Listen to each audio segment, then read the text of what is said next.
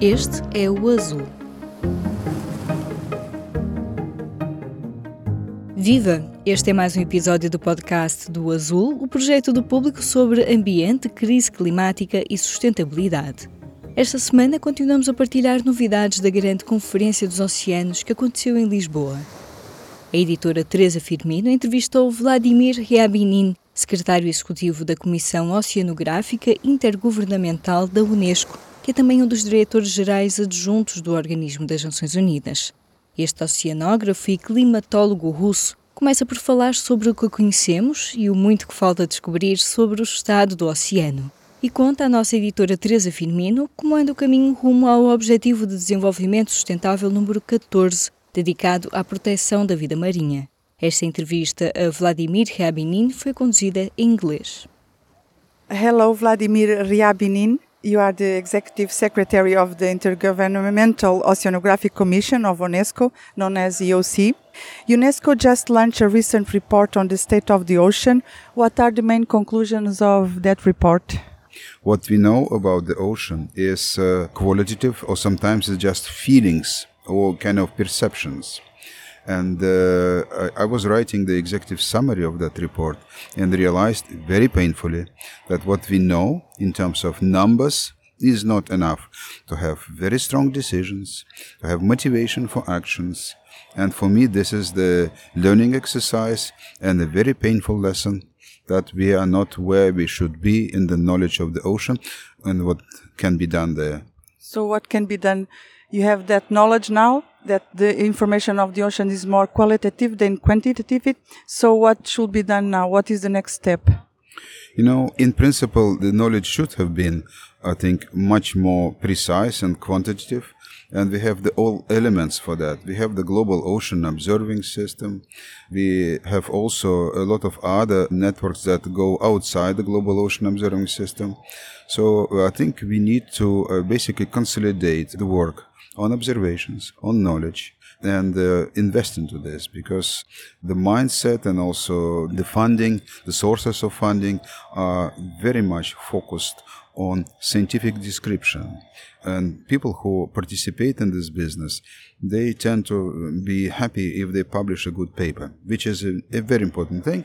But you know, it does not create for us the basis. So I think it was a lesson, and we are moving forward from that stage where we don't want to be to the stage we, we would like to be. There is a process towards that. But about the funding, it's a question of it's necessary more funding, or you have to change the way the funding is uh, applied on science. I would say both. Speaking about money, which is a very important topic for everyone, but I would say it's not really about money, but uh, in principle, speaking about this. So the size of the ocean economy is uh, trillions of US dollars that is the gross domestic product that is generated every year by the whole con- uh, set of countries in the world. And then they invest into ocean research, something like billions of dollars. That means 3,000 times less. And IOC, the organization that uh, I work for, we are able to invest less than a million dollars in the coordination of that research. And you can imagine that. So we under observe, we understudy the ocean, and we also under coordinate what we do. That needs to be changed. This is about numbers, but also it's also about the direction. So I think for the first time we are offering to all these networks a coherent and logical way forward, because this logical way forward is called sustainable ocean management on the basis of planning. And that planning should be based on science. For the first time, I would say, even in history, we can offer to all these networks a very meaningful agenda that will result in sustainable use of the ocean. So that has never existed. So we are here discussing the Sustainable Development Goal uh, 14. What is the state of this SDG concerning the life below uh, water? The thing is that Sustainable Development Goal is a way for the world to formulate certain goals that would be understood by governments, by people, uh, of course, the life is much more complicated than just formulation of this SDG 14, as we call it. But it has 10 targets, And the targets were focused on protecting the ocean, helping artisanal fisheries, developing law for activities in the ocean, and obeying to the law. There are many targets. So my organization is responsible for reporting on two targets. This is about ocean acidification and also the state of the ocean research. These are probably one of the most complicated targets in the Sustainable Development Goal 14 because you know once carbon dioxide gets into the ocean makes ocean water more acidic there is no way you can take it out and also investment in ocean science um, has to be made and this is not in the culture of this civilization. So I have to say that this conference in Lisbon is, I think, very big step forward in the right direction, but from a very grave situation where we are. So there were several targets in SDG 14 that were focusing on fisheries subsidies, on marine protected areas, and none of them they were supposed to be implemented in 2020. Of course, we had COVID, but uh, it's not because of the COVID, but it didn't happen. But now there is progress. And for example, in Geneva, the World Trade Organization, all of the member states agreed completely by consensus that they have to stop harmful fishery subsidies. Big step forward. Now the world is mobilizing on allocating 30% of the area of the planet on land, also in the ocean, to marine protected areas. So, you know, we are getting in the right direction. We are not yet f- fulfilling the established plans, but we are getting there. So this is what is happening. And what is equally important is that now we do this on the basis of science. It was easy to say we are assigned this area of the ocean as marine protected area. But is it important? It would be sensitive area biologically nobody really cared at the beginning because it was political. Now it is really substantial, meaningful. That's the change.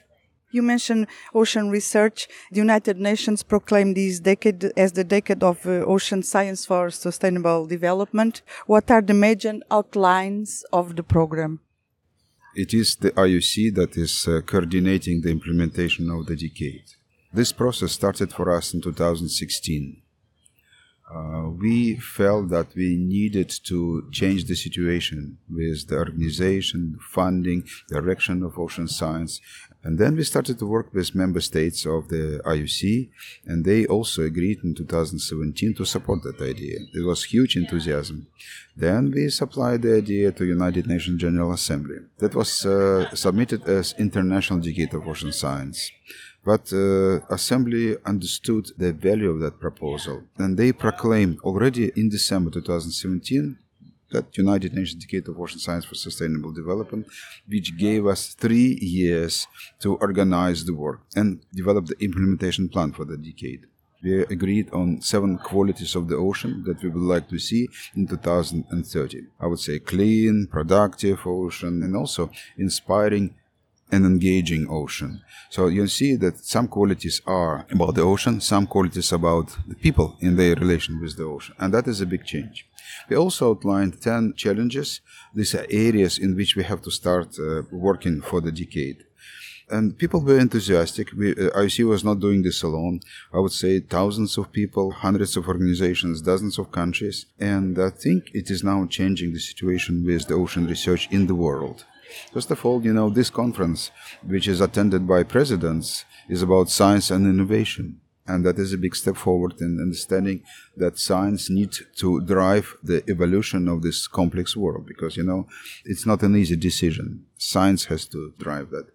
And the United Nations proclaimed the decade, but there was no budget assigned to that at all. So it was proclaimed, it was formulated within structures and within resources. It didn't discourage us, and we started to assemble the work. Now we have already funding for 43 programs in the decade, and they're large undertakings.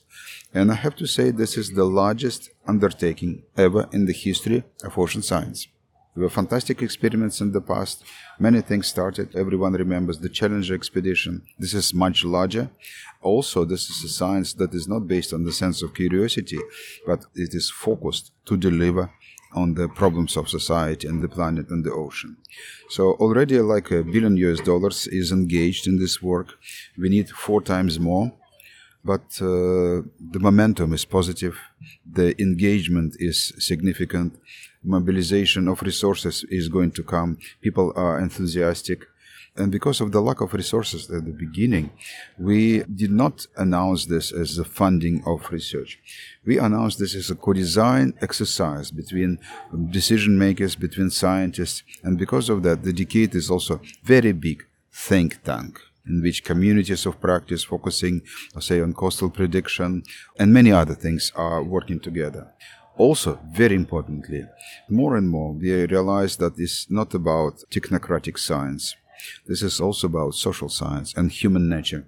And we have a program on early career ocean professionals, of leadership of women in ocean science. We are actively stimulating the leadership of small island developing states, not participating, but leading the, the science. So that is also the very significant societal change, leading to much better relations between humans also is happening. So that is a big step forward.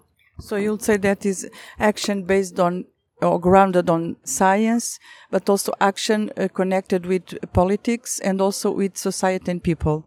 That is true. That is true. For me, the most important element of all that movement that is indeed a combination of what you said, but also on very important ethical ground. And I think this uh, unites good people and uh, creates uh, the energy and also the atmosphere that was not available before. Uh, regarding scientific knowledge on the ocean, what are the big unknowns uh, right now? For instance, the ocean carbon cycle, its behavior, it's a big unknown. You know, I used to work uh, for climate research as part of the World Climate Research Program. And this is the program that uh, actually runs a lot of research projects, also runs models that people know as IPCC climate predictions. And those predictions, there are sources of uncertainty. The sources of uncertainty are related to the processes that we don't know or we don't represent in models. They are also related to the fact that we don't know the decisions, we don't know the actions of the humankind. And some, there are some other sources, but the unpredictability of our environment, political environment, minds of people, is at present the largest source of uncertainty for climate, for the ocean, for our future. But indeed, when it comes to climate domain, the emissions of carbon dioxide and other greenhouse gases, they are determining the pace of the global warming. And uh, everyone knows that ocean absorbs heat, that is extra heat generated by the greenhouse gases, and also absorbs uh, from the atmosphere the carbon dioxide. And I have to say that indeed we also coordinate. We have a program which is called Integrated Ocean Carbon Research. And uh, we try to predict the future of the so called carbon sink for the ocean. It's a tough thing, but we can state that uh, indeed, depending on the rate of the current emissions, there are seven factors. You know, some of them are complicated, some of them are less complicated. The ocean will be, first of all, warmer, and ocean will be kind of more saturated with carbon. Both things work in one direction because warmer water is unable to absorb as many gases as the cold water. And there will be more carbon absorbed. So, because of that, everything indicates that the ability of the ocean to act as carbon sink is diminishing. While there is still significant uncertainty in the quantitative, and this is estimates, this is exactly what I told you at the beginning of this interview. We know the idea, but we don't know the quantitative uh, realization of those possibilities. So that needs to be done. Then we can imagine what is the consequence for the world of that lack of quantitative knowledge, because we need to know how much carbon emissions we need to cut in order to arrive at the livable world, and that depends on the future carbon sink from the ocean. That uncertainty should not be taken as an excuse for not cutting carbon emissions, because you know, the faster we cut them, the easier it will be to avoid uh, apocalyptic world. Based on your knowledge, do you think we already passed beyond 1.5 Celsius degrees rise in, in the temperature? it is clear that in order to stay within 1.5, and that 1.5 should be clearly formulated. This is 1.5 degree warming, that is the average surface temperature of the atmosphere in comparison with pre-industrial values that the reference point will be 1850 and that we don't want to exceed by the year 2100 in the climate system because of the inertia yes i think we already are beyond one degree. I don't precisely remember the, the, the number but i think right now i think we are getting to a much higher world. And uh, in order to be within 1.5 degree we have to take carbon away from the atmosphere. Taking away from the atmosphere but that would imply geoengineering Yes, and you know, this was a, a, taboo topic and, and fully understood at the time why it was taboo because, you know, the consequences of all elements that were proposed for uh, this uh, geoengineering, and we analyzed them in the World Climate Research Program, the side effects for that treatment were much worse than the disease itself. But now we are realizing that we need to extract carbon. That's clear. So mm, there is some mobilization to start thinking about this. But you know, this is human nature we, we know we need to be doing this. We need to find a solution that is acceptable for all. You know, there is a lot of ethical issues uh, related to this uh, uncertainty, scientific complexity, reliability, safety. So that is uh, that is a big thing your your organization it's all about uh, cooperation. After uh, Ukrainian and the Russian war how do you think this war affected the international cooperation in general in scientific research but also in in particular in the ocean uh, research and cooperation? So Teresa you know this is a, a very sad story and I have to say that uh, uh, indeed uh, international cooperation particularly in science has a wound.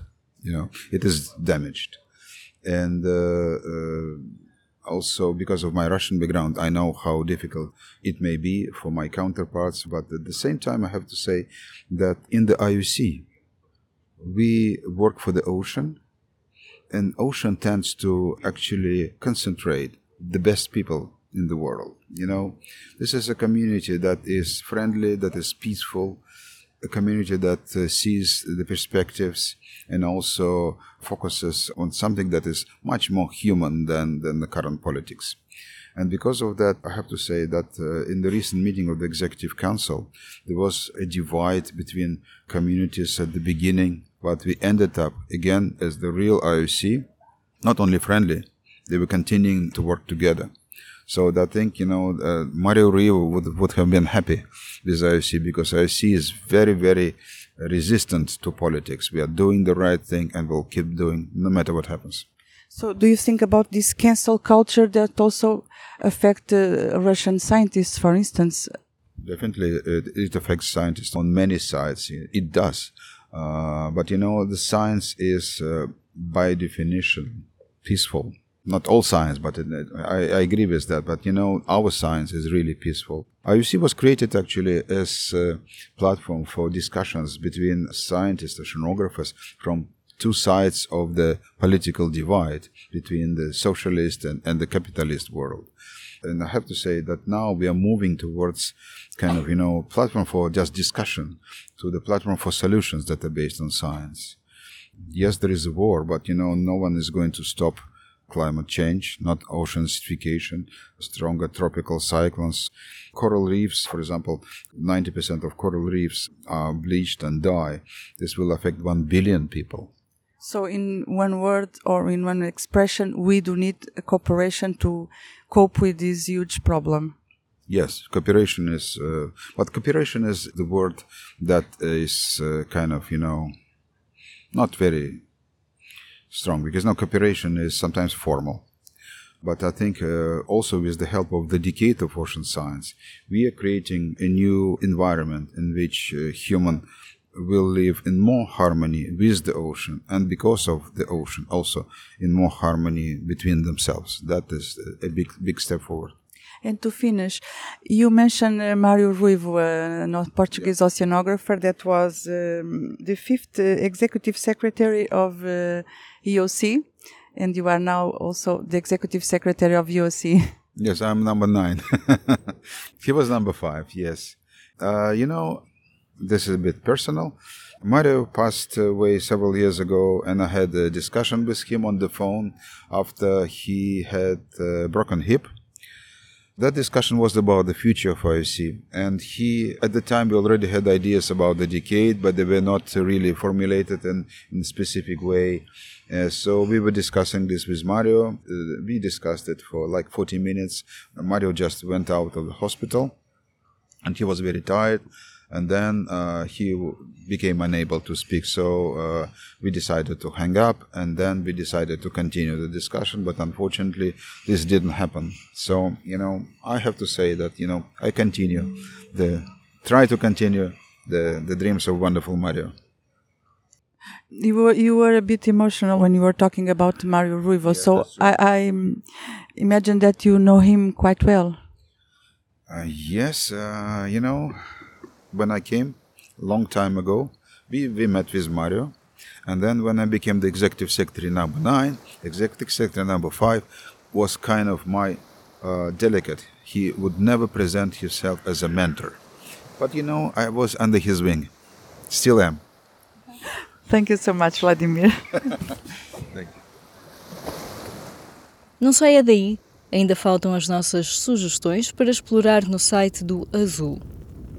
Vem aí um verão seco com temperaturas acima de normal e pouca chuva. Quase todo o país está em seca severa ou extrema e o cenário deve intensificar-se nos próximos meses.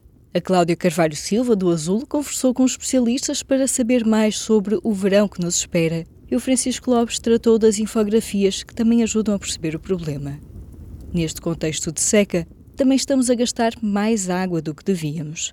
Alexandre Prado Coelho, da Fugas, juntou-se à Vera Moutinho do Azul para um trabalho em vídeo sobre eficiência hídrica nos edifícios. Todos os dias, várias vezes ao dia, abrimos a torneira, o chuveiro, descarregamos o autocolismo. Precisamos de água para viver. Precisamos de tanta? Num país em seca, ainda estamos a assobiar para o lado no que toca à poupança de água. A nossa última sugestão é sobre biodiversidade. A humanidade usa cerca de 50 mil espécies de animais, plantas e fungos para as necessidades diárias, sejam elas a alimentação, energia para cozinhar e aquecer-se, na construção ou em usos recreativos, como ecoturismo. Mas um relatório divulgado na semana passada traça um retrato da exploração excessiva das espécies selvagens em todo o planeta. A Clara Barata esteve a ler este documento da Plataforma Intergovernamental de Política de Ciência sobre Biodiversidade e Serviços do Ecossistema.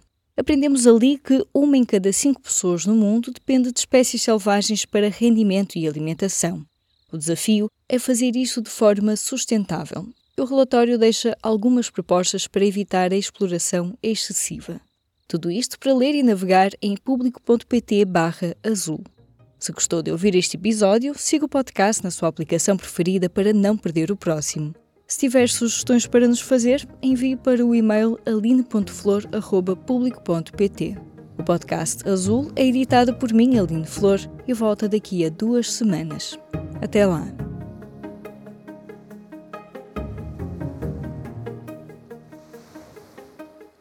O público fica no ouvido.